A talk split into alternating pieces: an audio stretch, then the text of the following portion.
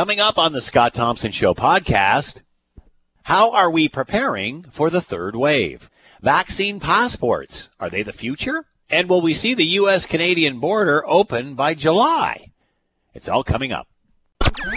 Today on the Scott Thompson Show on 900 CHML. I'm Curtis Thompson, Scott's son. It was one year ago today, my dad did his last show from the CHML studios. He has been home ever since. When he gets off the couch, the cushions still look like him. What? It's the Scott Thompson Home Show. Here's Scott Thompson. Partying like it's 1999. Remember that? I know it was a long time ago. Heck, it was in the last millennium. The good old days. Uh, good afternoon. It is 1212. It is 900 CHML. I'm Scott Thompson. Will Erkin back at the station, keeping the Scott Thompson home show on the air. Uh, one year ago today, as the boy said, I did my very last show in the studios of CHML and have been in uh, my house ever since and uh, it's kind of um, it's a weird, weird feeling, and, and, you know you're experiencing it too as we hear more and more uh, acknowledgement of this being the one year that this was declared a global pandemic. That, uh, oh, oh, my goodness, I don't think we. Uh, so it, it, you know, all right. Uh, well, we're trying to make it as festive as we can. So anyway, it was a year ago that we were we and all of a sudden it, it was a, a, a, blast of realization and and the World Health Organization declared this a a COVID nineteen global pandemic and and and everybody uh, immediately the world changed everybody was told to go home and uh, and and here we are one year later it is it is hard to believe that. Uh, it's hard to believe that's where we are. Although we do say that, that at the end of the month. Oh, it's hard to believe the month is over. Uh, but this, where one day seems to bleed into another, is uh, is really a significant uh, milestone. But the good news is there are uh, vaccines on the way, and um, there is light at the end of the tunnel. All right, we got a big show planned for you. Feel free to jump into it. Uh, let's bring in Robert Burgess, Senior Director of Emergency Preparedness with Sunnybrook Health Sciences. Uh, he is with us now. Robert, thanks for the time. I hope you're doing well. I am. Thanks for having me, Scott. I hope you're doing well as well. Robert, what are your thoughts? Uh, first off, before we get into any detail, what are your thoughts after one year of this? Uh, it, it is a time when all of us are, are seeming to pause and, and, look back and certainly remember those that have lost their lives and the tragedy in, in all of this. But what are your thoughts about, about where we are one year later? Well, it's you know it's probably a few things, but I I think your point that you know, the, the the overarching feeling I have is you know some sadness around. Uh, um, how this has affected families and and uh, you know lives. Um, and we you know obviously can't forget that. I also reflect on how much of a toll this has taken on our healthcare teams uh, who have been working you know, nonstop over the last year uh, to uh, to save lives and and help uh, help patients. And a remarkable group of people right across our uh, our province and the country. So um, and you know and and yeah, it's changed the way we work. It's uh, it has uh, impacted the way we the way we move each day. Uh, but I think we just have to keep uh, keep working hard and do the things that are that are uh, you know helping that uh, come from public health in terms of advice, and we'll get through this. Uh, obviously, you know, uh, to be optimistic here, there is light at the end of the tunnel. Vaccines are on the way, uh, and soon, hopefully, we'll be uh, we'll be seeing large mass uh, vaccination uh, sites and such. But you know, amongst all of that, Robert is also the threat of a third wave. We see field hospital a field hospital being constructed in Toronto. There's plans for one in Hamilton, if needed. this is a very stark reminder where we are and, and where we are not yet. What are your thoughts on the variants and the third wave, and eh, amongst all of this optimism as the variants try to, to race the vaccine? Yeah, and it's uh, you know to your point, Scott. I mean, these, it's an example of all of the things we need to keep in mind as we continue to plan and prepare. And you know, the the axiom around emergency preparedness is you know plan uh, for the worst and hope for the best. And and and we've been working uh, in terms of preparedness activities over the last year and even when things begin to, you know, to improve, uh, we still have we still have work to do on the response side, but then there's the recovery phases that will begin as well for um, you know for the system, and uh, so we can't let our guard down. We need to continue to plan and and create uh, you know more tools for the toolkit as we uh, as we continue through this journey. What have we learned in the last year, Robert? Um, I think you know from from the it's, there's going to be a lot of reflection, obviously, from all of the you know the, the healthcare systems and processes. But I, I must say, on a, on a positive note, what I have learned over the last year, um, I've had the great opportunity. Uh, very humbled by the opportunities I've had to sit with our healthcare leaders, um, uh, who are incredible people and are able to synthesize information and make very tough decisions uh, that are you know that are right for our our teams and and for the you know for our, our citizens in the province. So I just uh, you know as I think about it, I just um, just amazed by the uh, you know the expertise and the group of people that uh, are working on this, and again very humbled by the by the opportunity to work with them. Uh, obviously, as vaccination uh, rolls in, there's more and more chatter of, of you know coming out the other side. Uh, we've heard this morning uh, New York State uh, pressuring the president to try to get the border, the U.S. Canada border, open by uh, July 4th. Do you see that happening? Is that realistic? Well, yeah, that's probably out of the scope for me in terms of you know that those issues. I think again we can look at it as even the discussion, having the, those kinds of discussions, suggests to me that uh, you know we're, we're moving in the right direction as far as conversations go. Whether it happens or not is uh, certainly uh, something I'll be interested to see, like everybody else. Uh, we're hearing today uh, Sudbury uh, moving into a lockdown uh, position. Um, I remember it seemed that uh, uh, this disease was pretty much around the more populated, densely populated areas around the Greater Toronto Hamilton area and such. Now we're seeing lockdowns in in places in the north and such. How concerned are you about that?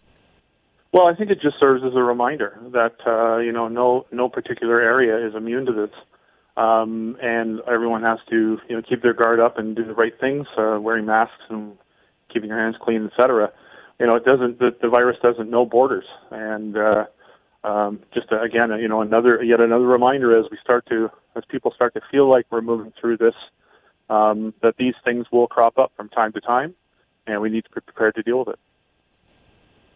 Are you concerned that uh, as as we see more and more uh, opening up, that people will uh, drop their guard? Uh, we remember after the first, between the first and second wave, people got a little too uh, relaxed over the summer. Have we learned that lesson, um, or, or, do you think, with fatigue and where we are one year later, uh, that are you? How concerned are you that people will see vaccines coming in, what's going on in the United States, and that uh, and we'll drop the guard a bit. Yeah, I think it's always a concern, Scott, and and you know, a, a very uh, one of my colleagues um, noted with me that uh, you know this sort of reminds him of a of, of a marathon, you know, and it's, and those who've done marathons know there's that sort of wall that you hit at some point, yeah, um, and and and can really you know really impact your ability to maintain uh, our guard. But you know, he also was optimistic in saying, "Hey, but you know, marathons end. There is a there is a finish line." and we uh, I think we just need to stick to this for uh, whatever period of time we need to get through it, and uh, we'll come out the other side. Um, how concerned are you when we come out the other side? We're seeing uh, the European Union uh, call for uh, vaccination passports uh, uh, of some sort. Uh, obviously, the Center for Disease Control in the United States has issued guidelines for reopening up. How do we keep ourselves safe as we go through this gray area of vaccination? Well, and so that was to the point I was making earlier. Is um, you know you, you you can't turn things on and off um, in terms of response and recovery. And what you're describing, Scott, is a good example of that recovery phase. I mean, it's it's understanding where all of these things will will lie as uh, as we start to work our way through this, um, and uh, but need to keep our guard up as we begin to recover. Um, and if we do that well, there'll be less of a chance of uh, you know going backwards. Many Canadians are asking when they can get out, when they're going to see uh, the same sort of progress and openings that we're seeing uh, in the United States. Uh, but at the end of the day, until we see mass uh, injection sites like at arenas or or convention centers or such, um, we're pretty much just staying even, are we not? We're pretty much uh, we're, making very slow progress. Well, it, it is progress though, and I think you know again if if um, others had the opportunity to witness what what I have and others have around just how hard uh, uh, working our vaccination teams are everywhere, uh, and are very anxious to um, vaccinate as many people as possible as quickly as possible. Uh, and I think I'm you know I'm very optimistic that uh, with the expertise we have in these teams, that's going to happen. So that's a you know that's one of those things we need to hold in front of us uh, as we uh, you know as we as we continue to work through this as a as a real goal. Uh, pressures are now moving to the provinces to get this uh, mac- mass amount of vaccine uh, distributed as quickly as possible. I think when this all started, people thought that there would be a slow trickle at the beginning and then it would slowly build up and it would be a lot more of a consistent supply chain than, than what it is obviously been and such. But uh, as we slowly move forward and as we slowly see things start to open up, um, what advice do you have? have for Canadians? When can we get out? Will we have to see these sorts of, of, of, of large sites? Um, I, you know, I think those what we really learned, you know, particularly recently, Scott, is is how important local public health units are um, mm. to the decision making in those areas. Just you mentioned what happened with Sudbury today, and uh, I think that'll remain. You know, as we work through this, uh, there will be signs and triggers that we'll see that make suggestions as to what direction we can move, either forward or you know, sort of hold based on all of the different things that are happening, uh, masking, uh, washing hands, vaccinations, you know, various uh, ways to increase capacity in case there is pressure on the healthcare system. Um, all of those things are guided by good public health advice and direction, and I, I would just I would rec- highly recommend that uh, that we just keep an eye on that and, and follow their advice. So these uh, field hospitals, uh, one in the planning in Hamilton, one going up in Toronto now. What will trigger those to open up? I mean, obviously, it's great that we're that we're that prepared, but at what point do they get put into action?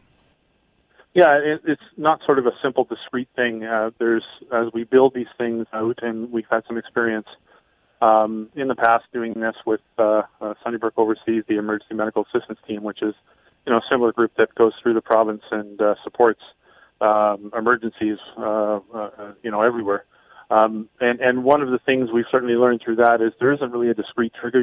It's it's a it's a group of information essentially uh, and intelligence that you receive um, when you look at the system. Uh, and I would I would note, Scott, that uh, you know these these uh, MHUs, as they're called, or mobile healthcare units, uh, rather than field hospital, are really designed to support the system, uh, not designed to support the hospitals where they're deployed. Um, and and thus, as we as we continue to put these together and work on the various models and planning, part of that is you know what are the system signs and symptoms, I guess, in the system to suggest that we need more capacity, and, and, and how and where do we do that? So it's a it's a fairly sophisticated process, um, which is great because it's uh, it needs to be uh, based on good evidence to make decisions to use things like these uh, mobile health units. So, um, how much we, we know that these have existed? Burlington, uh, we remember when they built one uh, a while ago. How much are these being used? How much have they been used during the first and second wave? Do we know? I think it's variable. Uh, I, I, think uh, in general, um, there has been they've maintained capacity in the uh, in these field units.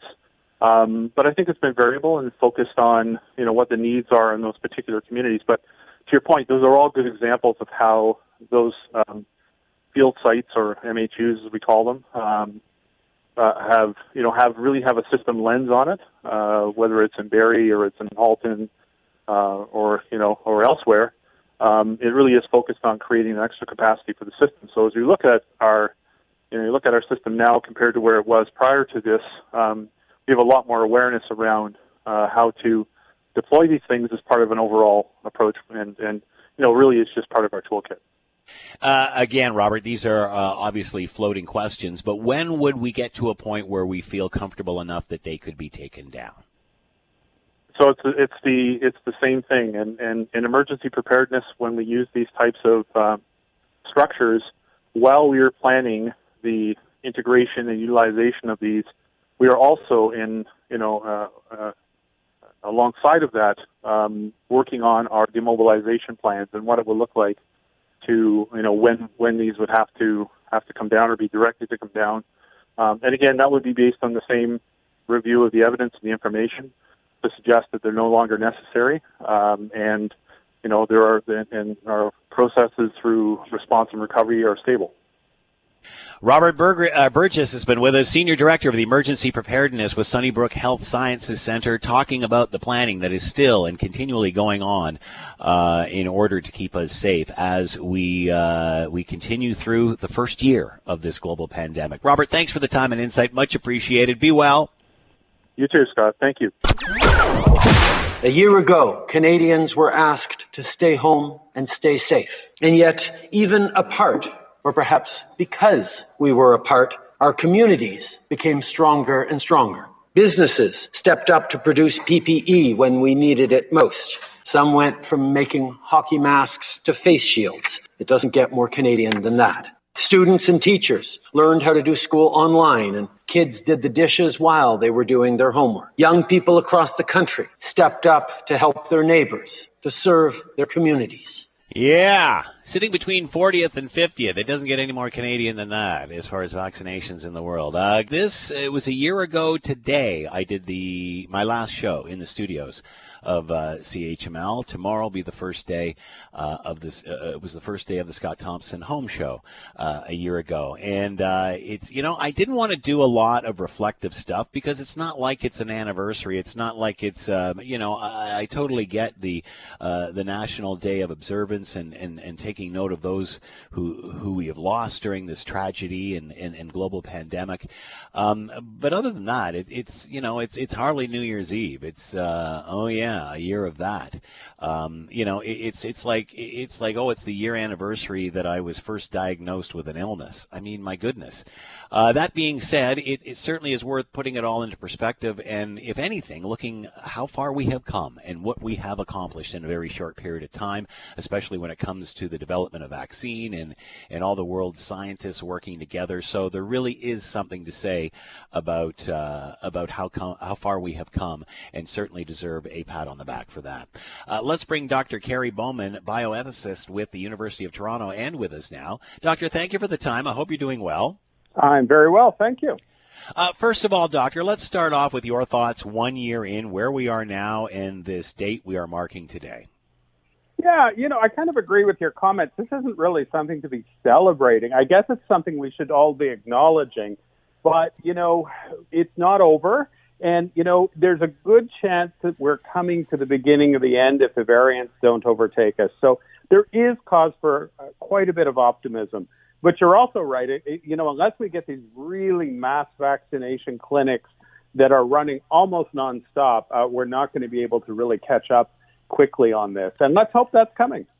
So, uh, your thoughts on how do we come out the other end of this? Uh, in a sense, you will see other countries. It seems like they will solve this problem because as more and more are quickly vaccinated, there's less and less need for a vaccine passport. However, it will take a while for the world uh, to become fully vaccinated. So, yeah. how do you deal with this moving forward? What will the next year look like? Well, you know, there, there's kind of two things that, that they have a relationship, but they're not identical. There, there's what's going to go on within Canada and what's going to go on outside the world. So, so when we look at the outer world, uh, if we introduce vaccine passports, look, this could be in weeks or a month or something. I, I'm speaking now about international travel, and that would probably include crossing the Canada-U.S. border. There's going to be all kinds of inequality with that because all indications are that Western countries – uh, wealthy Western countries are going to reach herd immunity way beyond most of the world. We then have a situation where only wealthy, privileged people have the option to travel, and the rest of the world is held back. And you know, in Canada, we've been so caught up with our own vaccine misery that we really have had very few conversations about the bigger picture, and we've got to focus on that. It's ethics, but it's also epidemiology. If, if things don't get better in the rest of the world, they're not going to get better everywhere. So, so there's that. That's a really tough one. Um, the other thing is the science isn't really there yet. We're kind of going on the assumption with vaccine passports that if you're in a restaurant or an airplane and everyone around you is vaccinated, there's no problem. We don't know that yet. We we think that, we hope that, but there's no evidence yet. So we need to be sure of that. And you know, Canada, my my read on this is that our governments plural, meaning federal, provincial, territorial, are not interested in vaccine passports. And I get that you know, once you have, you know, you can do this, but you can't do that, it's very problematic in a democratic society. But what I think may well happen is that private forces take over. Restaurants, sporting events, pubs, whatever it may be, public events of any kind say, yeah, you want to come in? We're going to need to see vaccination. So yeah. it may creep in there. And please remember, as I think we all know, not everyone can be vaccinated. It's all, you know, there's people that for medical reasons can't. And we still, everybody's children, like nobody's children are vaccinated because we're not even there yet. We don't even have the research on that. You brought up earlier, uh, even though people are vaccinated, we still don't have all of the data on whether they are spreading or still carrying. Any idea when that information will be available in this ongoing trial, per se? you know, I ask that question of epidemiologists all the time, and they always dodge me on it, which makes me think they're not sure. Yeah. I don't know. Uh, look, it looks like you're probably significantly less infection, but looks like and guessing that's not science, right? But it's not stopping countries like Israel, uh, you know, with their green, I'm forgetting what it's called, green pass or green book or something, uh, from moving forward. So probably the chances are down. But if the evidence does begin to be clear, we'll see. And look, if you're running a little restaurant in any part of this country and you're on the verge of bankruptcy and you can, and you think, you know, if, if I in May can make sure my staff are vaccinated and everyone coming in is vaccinated, I, I can start turning a profit. You can hardly blame people for wanting to do that, you know?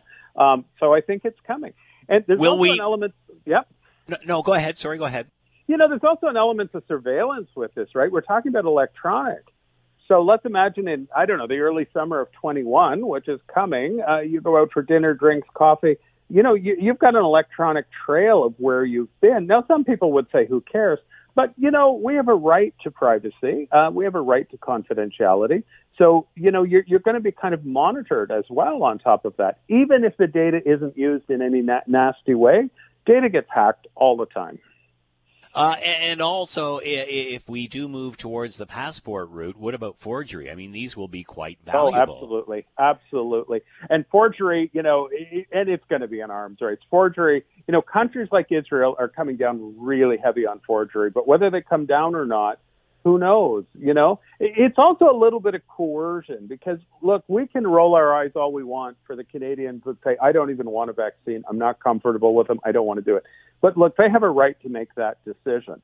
And, you know, it's going to pressure people that really don't want a vaccine to say, yeah, I don't want a vaccine, but man, I want to go see, you know, I don't know what, the Blue Jays. I want to go for a beer. Like, so, so they may feel they're forced into this. So there's really a lot of stuff going on here. Uh, your thoughts, uh, New York State. Uh, this morning it was announced they are pressuring uh, President Biden to have the New York State uh, border open up in Canada, uh, open up the U.S. Canadian border by July 4th. Your thoughts? Yeah, no, that doesn't surprise me at all. And you know, and you know, my guess, and look, I'm guessing when I say this, I don't know this. Um, my guess is the U.S. may be the first to say, you know, welcome Canadians, but we need to we need proof of vaccination. Yeah. Um, and here's the thing: so you got three kids under 16. What are you supposed to do? Because they're not going to be vaccinated. Like, yeah. how's that going to work? So um, you know, it, it, I guess you leave them behind. But uh, you know, uh, it, it's not going to be easy. Um, and you know, do we have six months or a year to think this through? We don't. It's pretty well on top of us now. And it's interesting. Uh, July 4th, they're talking about opening up uh, the U.S. border. New York State wants to do that. However, uh, obviously, the United States will be in great shape there as far as vaccination. They hope to have uh, their adult population vaccinated before then. Uh, but again, Canadians may not be. So could it be that the U.S. is closing the border to Canada and saying, you know, until you guys are vaccinated, uh, this isn't going to happen? Absolutely, absolutely. And that actually could push vaccine passports, in which the U.S. is reaching herd immunity so much earlier than we are uh, that they just you know, make a statement that look, the only Canadians we're willing to take are vaccinated Canadians, and you're going to have to show proof. When in fact, maybe, maybe, maybe, if we all reached herd immunity at the same time, that would not happen. But you know, I'm speculating on that. But we'll see.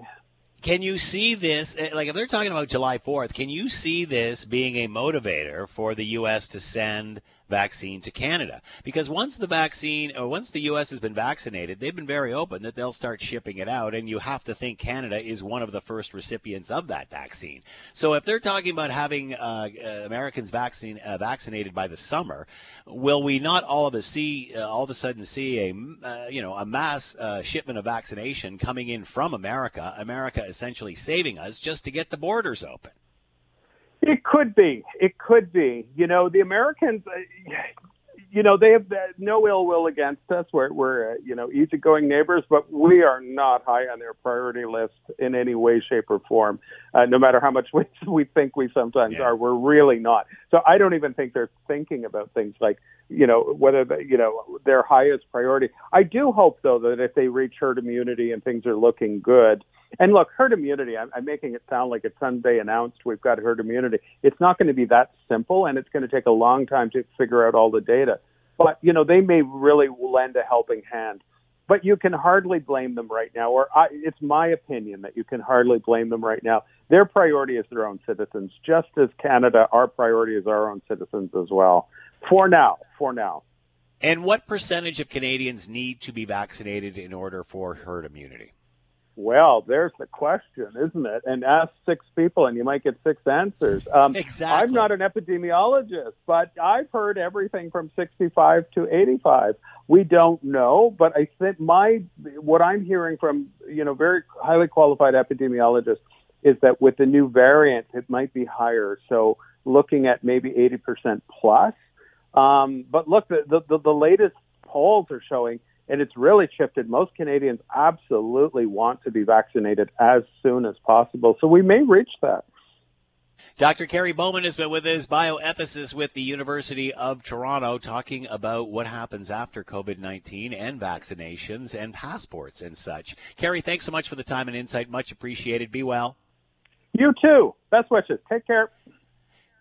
All right, let's go. Uh, let's go right to uh, Sam Fazeli, uh, analyst at Bloomberg Intelligence. Uh, this all started in the U, uh, UK. They were, uh, of course, at the point now where uh, they're wondering how are they uh, people are going to travel between countries in the EU and what significance a vaccine passport will have. Sam, thanks for the time. I hope you're doing well.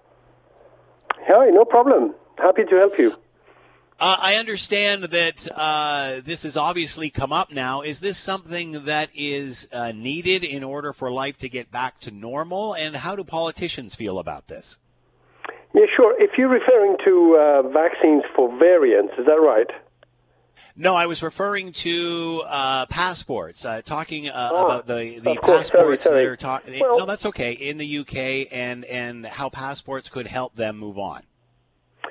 I mean, at the end of the day, you know, this is not the first time that people have needed vaccination certificates to get from some countries into others. Um, you know, back in back in the 70s, I think there was a norm um, if you wanted to be traveling, uh, especially out of the Middle East or Africa or other countries. So this is not the first time that this has uh, happened. And at the end of the day, you have to figure out, well, uh, you know, if this is what you need, at least a piece of paper that says you've had your vaccine, then what's the problem with that? The issue ends up being what, how do we, you know, what, what is the, if you've had a single dose of the Johnson and Johnson vaccine versus two doses of the Pfizer BioNTech vaccine, are you equally protected? Are you equally uh, not a risk for transmitting disease? Those are aspects that really you uh, still need quite a lot of work. So, what does that passport give you? How good a passport is it? Uh, that those are questions that, that I still think have to be figured out. So, in other words, we probably don't even have the data to uh, possibly know how accurate these passports will be. But that being said, will will we not need something to travel to and fro? Yeah, so I would say that it would be part of the solution.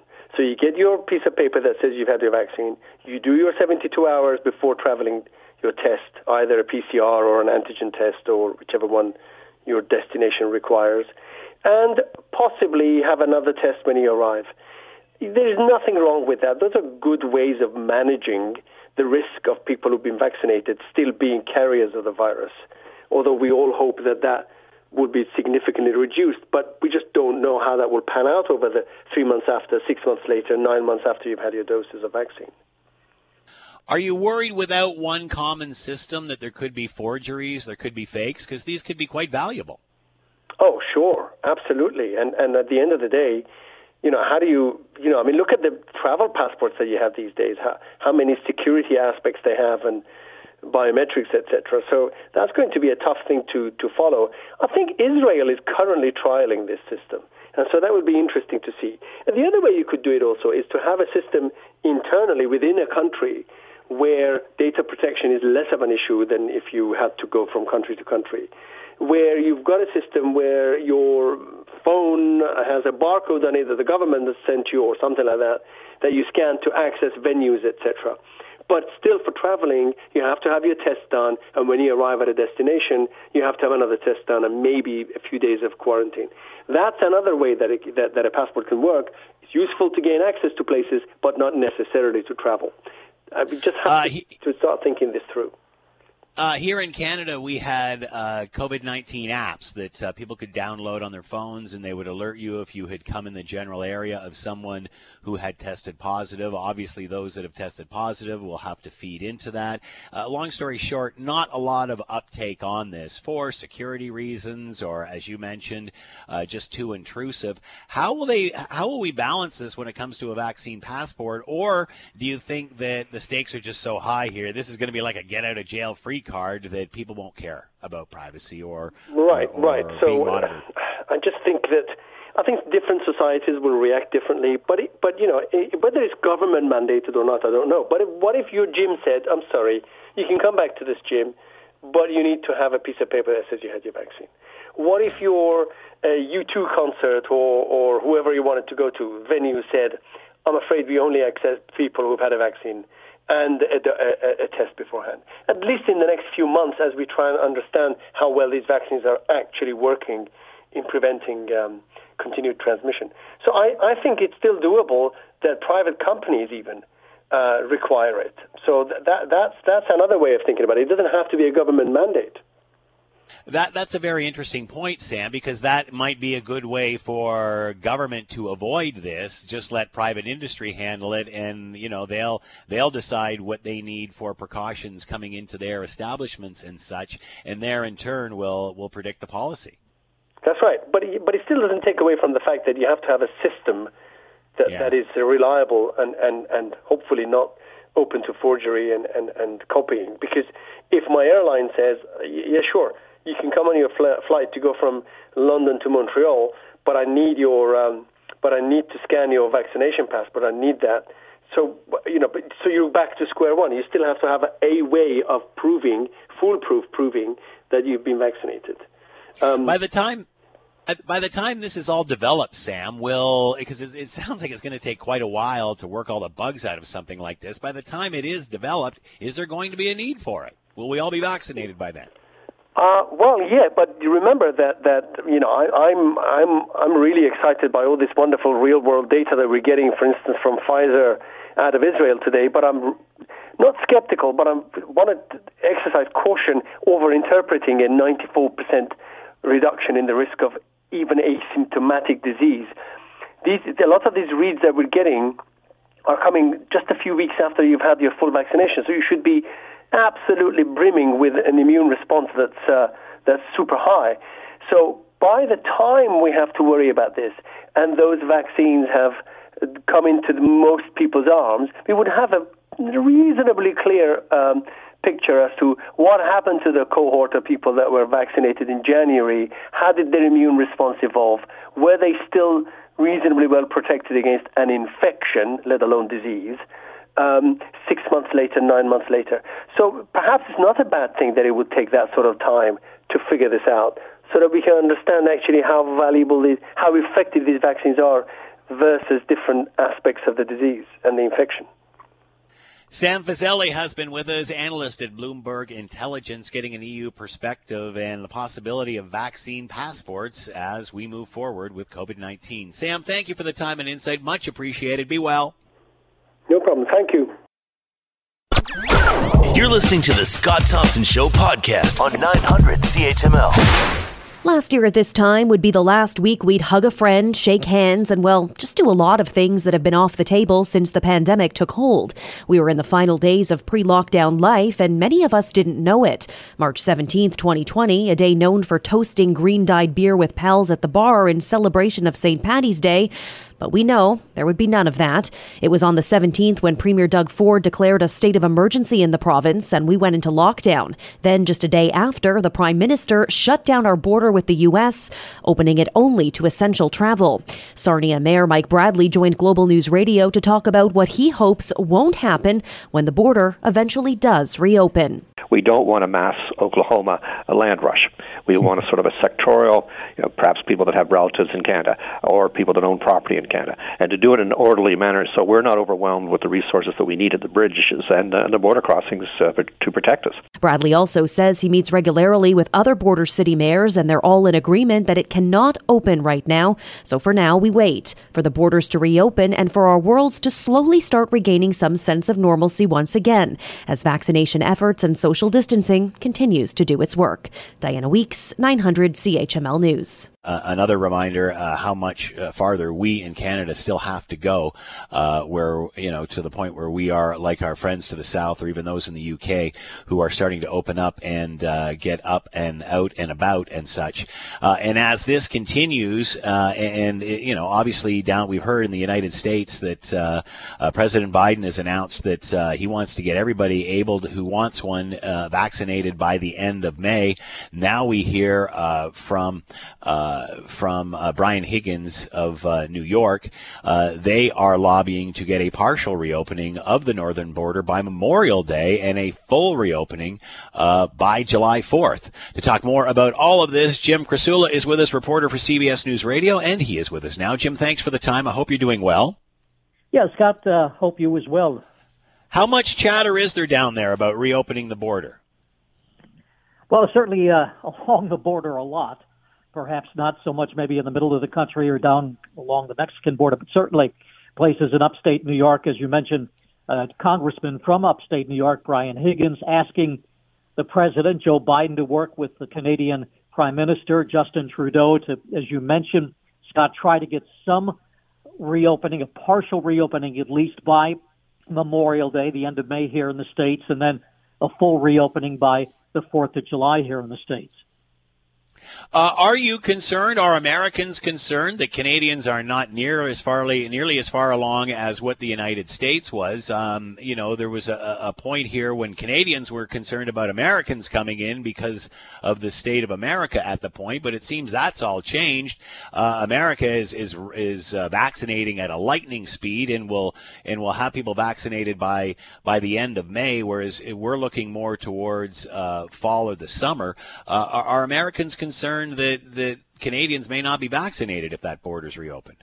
Sure, sure. There's that issue. I, I think, Scott, quite honestly, the biggest collective concern or thought process here in the states, obviously, people wanting to get a vaccine, and wanting to get a shot, and how quickly they can do that. I, I think certainly uh, only about 10, and I say only, but still um, only about 10% of America's population has been vaccinated. There was a there's a new survey out today, Scott. Interestingly, I think one in three people say they don't plan to get vaccinated here in the states. So, uh, but again, I, I think that's certainly the biggest issue here. The economy, yes, in trying to get things reopened, trying to get kids back into school full time, in person learning.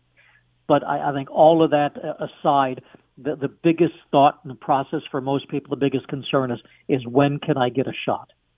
Uh, you said uh, 10%, uh, I believe, have been fully vaccinated. I'm hearing up to 25% for one shot. Uh, yes. What, what is the policy in the U.S. for the second dose? Here in Canada, we're delaying the second dose due to lack of supply.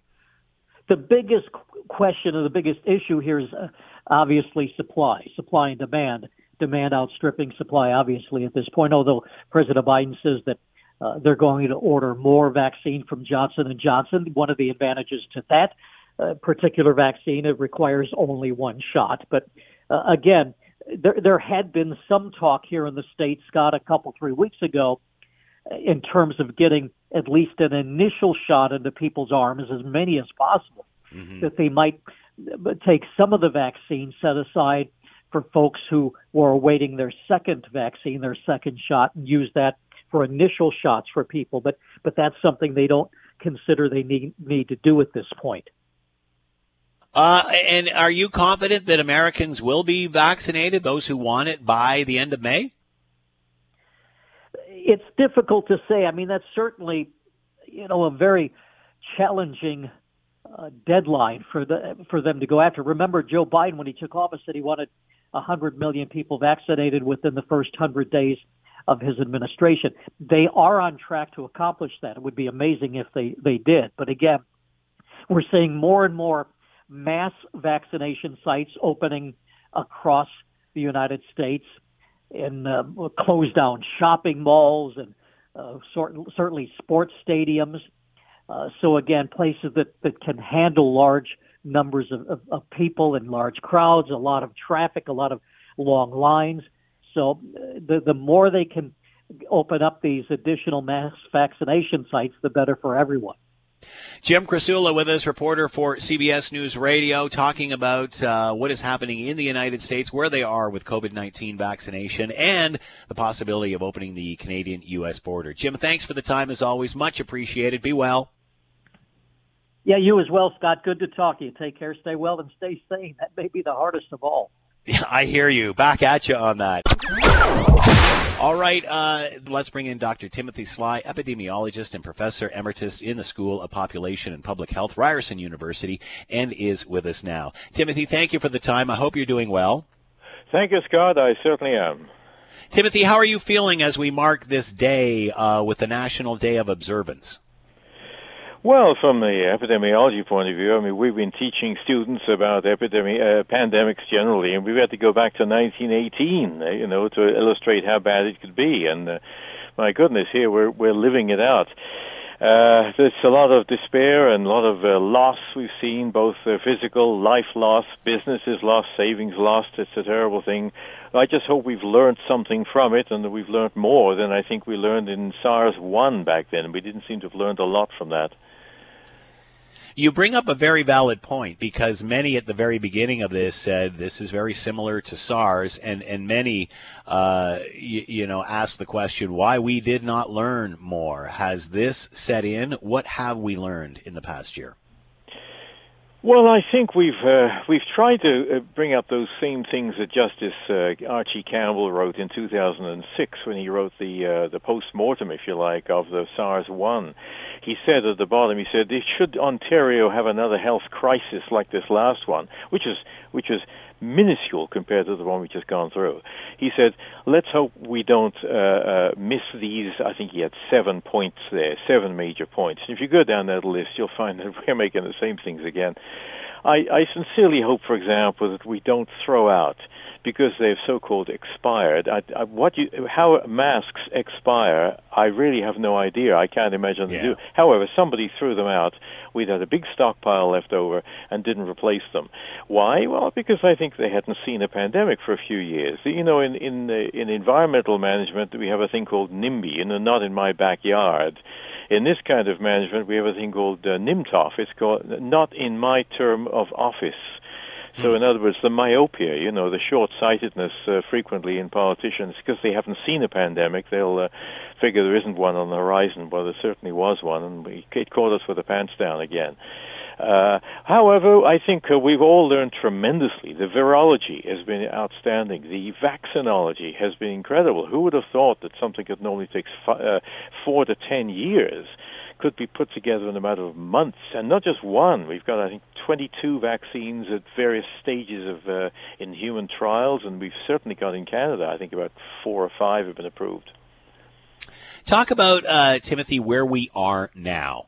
Uh, obviously, coming up towards the the middle of March, we're starting to see more and more vaccine. Uh, we're starting to see the provinces open up uh, distribution and such a bit more. We're still not at the point of mass vaccination sites, but we certainly are uh, making progress. And those sites, they say, are coming uh, in the next few weeks and such. Where are we in this race between the variants and the vaccine?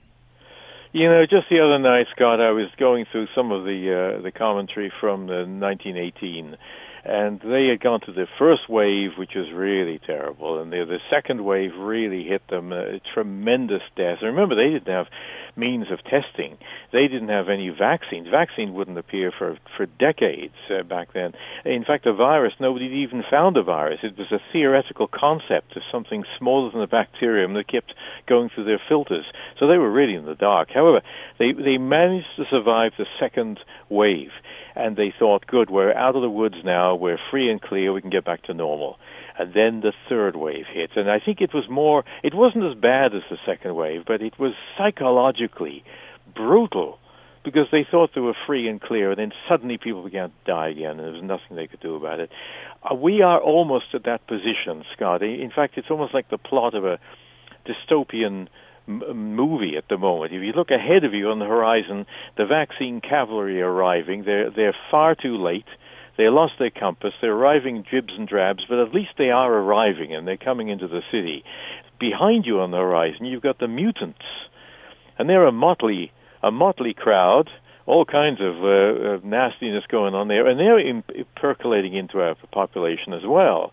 So it's almost like the third act of a three-act drama. You know, this is where the big the big battle occurs. We don't know what the outcome will be. It'll be settled in this next two or three months and I think we, it's too early to tell. The, the, where the where the, the variants do come in, they take over, and I think in Canada, in some parts, we're up to about uh, 30 or 40 percent of the isolations now are the new variants, and that's really something to be alarmed about. In no time at all, they've, they've taken over and they are becoming, give it another month or so, they will become the dominant uh, uh, strain of the virus.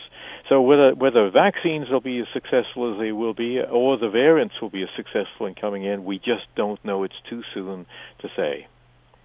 Uh, it's interesting. Uh, way back when we were talking about the first wave and then the second wave, and and now we've talked more of vaccination. There hasn't been as much chatter. Uh, uh it certainly is there of the third wave, but but but optimism from the vaccine has seemed to overshadow that. Um, uh, now I just saw a headline on on a news uh, feed that I'm watching. They're not calling this the third wave. They say a second pandemic because of the virus, a variants rather. Uh, your thoughts on that? Is it a yeah, second? Yeah, pan- it, is it a second it, pandemic or a third wave? You you get like a different uh, a different strain of pathogen with some different characteristics in there, and we almost look at it as a a, a new epidemic within the pandemic, if you like, mm. because it it acts in a different way. We did some number crunching on this the other day, and uh, we said, look at if we compare a variant that comes along that that is able to transmit 50% a, a, more effectively, and compare that with a variant that comes along that is 50% more lethal, after a month, there'll actually be more, four times more deaths with the one that transmits more rapidly than the one that actually is more is more dangerous to you. Uh, it's simply because it's a you know an exponential function. It's not calculating your mortgage. It's how many uh, years you put on there. It's how many how much uh, real real uh, you know debt you get into. So it, that's the problem with this one. Uh, it's taken over. In Britain, it took over. It's 70, 80, 80 percent of the isolations, about 89 percent in one case of the isolations made were the new variants toward the end. I mean, they've really stepped up their vaccination program. We are so sadly behind almost everybody else in the rest of the world in terms of the proportion of people who are currently vaccinated. This is why the proposal makes such a lot of sense to say, look, at uh, we achieve a very good protection with one shot. Let's give as many people as as earthly possible that one shot and let the booster shot, the second one, catch up when it can, because that makes far more sense. Uh, we're, uh, are we going to see any real progress here until we start seeing mass vaccination sites like we've seen in the U.S., whether it's in stadiums or or uh, convention centers or such? You know, obviously we're seeing more and more Canadians being vaccinated, but it's very slow at certain age groups. Uh, are we really going to make a dent uh, at that at this point, or, or is it going to take those mass vaccination sites before we finally hammer this? Oh, it'll be, from an individual's point of view. If you've been vaccinated, uh, and of course you've got to wait for about two, perhaps even three weeks before you get fully uh, protected from that one shot that you get.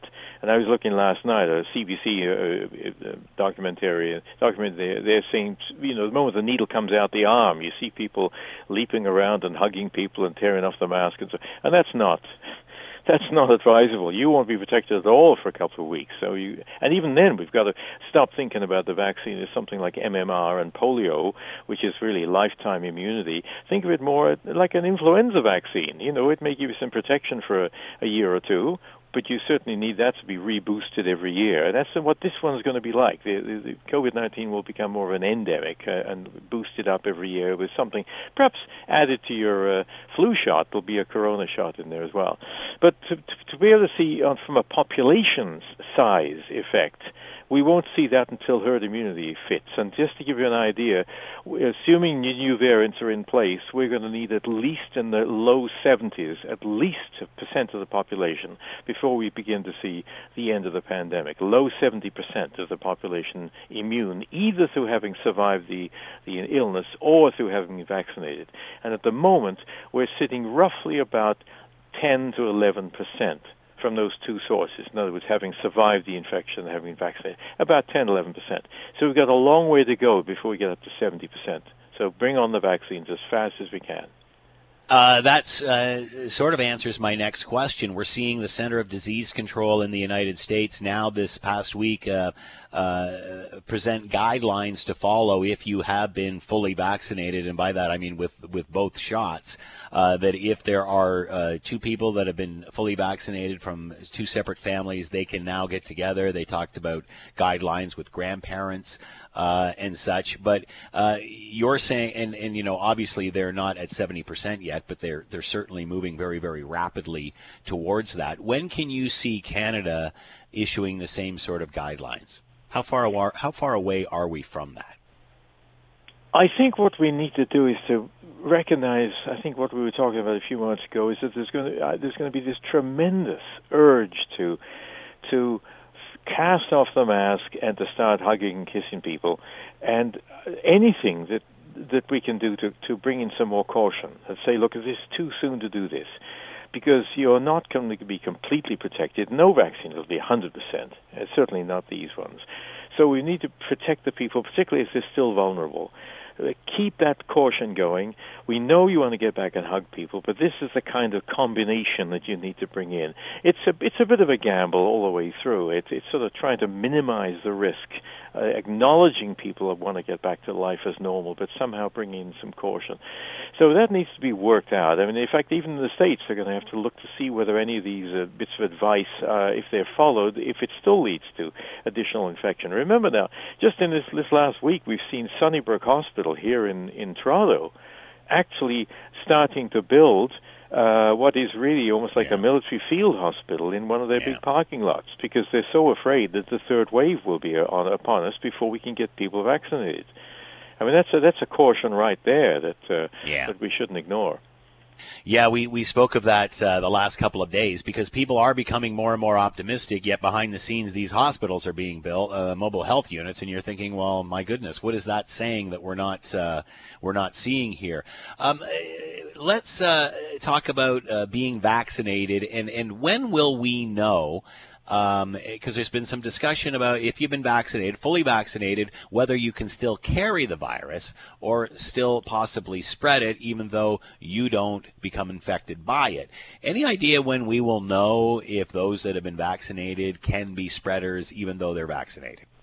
Well, that kind of data being gathered all the time. Remember that those trials that we spoke about, those phase three trials back then before the vaccines were approved, Uh, the, uh, the the caveat at the end of that was that even though it's approved by the various countries' vac- vaccination committees, we still need to gather the data constantly. In other words, it, it starts off with a phase three trial with you know 40,000 people in it, but that's not where the story ends. It's just the beginning.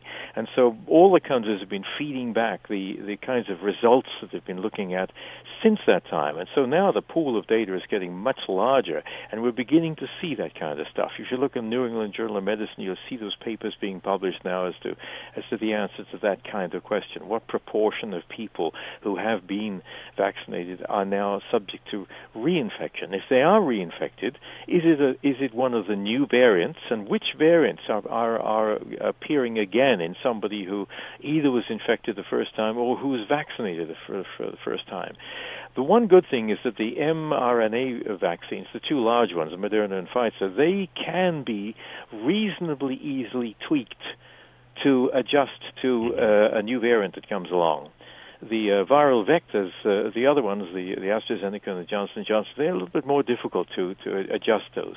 So already uh, we've seen some of the virus, some of the vaccine manufacturers are already beginning to change their product product to include a better protection against the variants as they come along. It's a constant sort of a day by day battle between the powers of vaccine versus the powers of uh, variants. You know, it's as I said that uh, that third act in the three play drama.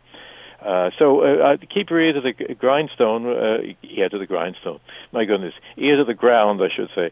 And uh, I think we're going to be hearing more about that as time goes on. But we we won't. This is still the the, the story will carry on probably for several years before we really understand. Look at these long term, these long yeah. haulers of COVID. They're beginning to come to the surface. Even SARS one back in 2003. It was several years later when we began to see people who'd recovered from that begin to have symptoms again in their in their muscles and joints and uh, nervous systems. That's so that's a worry right there. Uh, we've talked about the third wave, and, and many have said that if a third wave does strike, it will be worse than the second, as the second was worse than the first. Considering where we are now, Timothy, uh, with long term care, all being vaccinated. Report last week how death rates in, in long term care and infection rates have dropped way, way, way down uh, with this vaccination. So, what are you expecting from a third wave if it does happen uh, with these vaccinations, certainly of the most vulnerable uh, as far as long term care? Okay, I should tell you, I can hardly hear you. You're way down the end of a tunnel somewhere. I don't know. Anyway, I, I, I think I've got your question there. Uh, there's a, there's it, it, it uh, the, the first wave and the second wave really hit uh, old old folks uh, really hard, as you know, in Canada, long-term care people, and so that kind of death rate uh, we probably won't see as much now. It'll probably be hitting the middle ages people, and of course we begin to see some people in their 30s and even the odd 20 year olds, but it's mainly going to be the 40s and 50s and 60s and so on. So it may not be quite as many people, I don't think. Look at the 1918. The third wave was much less, but the uh, psychological effect was high. Uh, it's really just how far it can go and how how loose we've we've let the guard down at the same time. For example, I think we should be saying if we're going to begin to see people at barbecues as the weather gets finer again, we should, you know, we can go back on the TTC, uh, the, the the transit systems, and uh, even go back to the office. Uh, people looking at those plannings. That's the time we should increase the personal protection, not decrease it, increase mm. it you know, make sure the mask you're wearing is not something that, that your granny knitted and you can see the skin right through the mask, you know. not something you can blow a candle out through the mask. Double masking is not a bad idea at this time. Even now, double masking makes a lot of sense, different kind of materials. Uh, make sure you, you stay that distance away. This is not our time to relax that kind of thing. If we do want to get back and talk to people, so it's a it's a like a double-edged thing here. You know, optimism, but very extreme caution as well. Dr. Timothy Sly has been with us, epidemiologist, professor emeritus in the School of Population and Public Health at Ryerson University. Doctor, thank you so much for the time and insight. Much appreciated. Be well. Always my pleasure, Scott. Stay safe. Bye bye. All right. Enough of the guests. Now it's time for my opinion. Here's the commentary. It seems every day we hear from Prime Minister Justin Trudeau pontificating that even more COVID 19 vaccines are on the way and will soon be in your arms. But when? And the solution is to ration the second dose while we wait? The provinces are constantly being critiqued and threatened that they had better be ready for a mass influx of product because there certainly is no consistency when it comes to the federal government's delivery of vaccine due to its lack of licensing and production agreements. And now it is up to the provinces to deliver on months and months worth of mass vaccination in a very short period of time because the federal government screwed up and has us hovering around 40th in the world for vaccination of its citizens? Toronto is constructing a field hospital for a potential third wave, and Hamilton has plans for the same. Yes, that is great planning, but also a blunt reminder we are nowhere near reopening yet because we simply do not have enough vaccine for mass vaccination sites like a FirstOntario Centre. And until we do, we are peeing in a swimming pool. I'm Scott Thompson. The Scott Thompson Show, weekdays from noon to 3 on 900 CHML. This is the Scott Thompson Podcast, available on Apple Podcast and Google Podcast or wherever you get yours. And don't forget to subscribe, rate, and review so you don't miss a thing. I'm Scott Thompson, and thanks for listening. For most of us, crime is something we see on the news. We never think it could happen to us until it does. Loved ones are gone, and for the survivors, the scars will never heal. I'm Nancy Hixt, a senior crime reporter for Global News. And on this season of Crime Beat, I'll take you inside some of the most serious crime stories I've covered. Season 6 of Crime Beat is available now on Spotify, Apple Podcasts, Amazon Music, and all podcast platforms.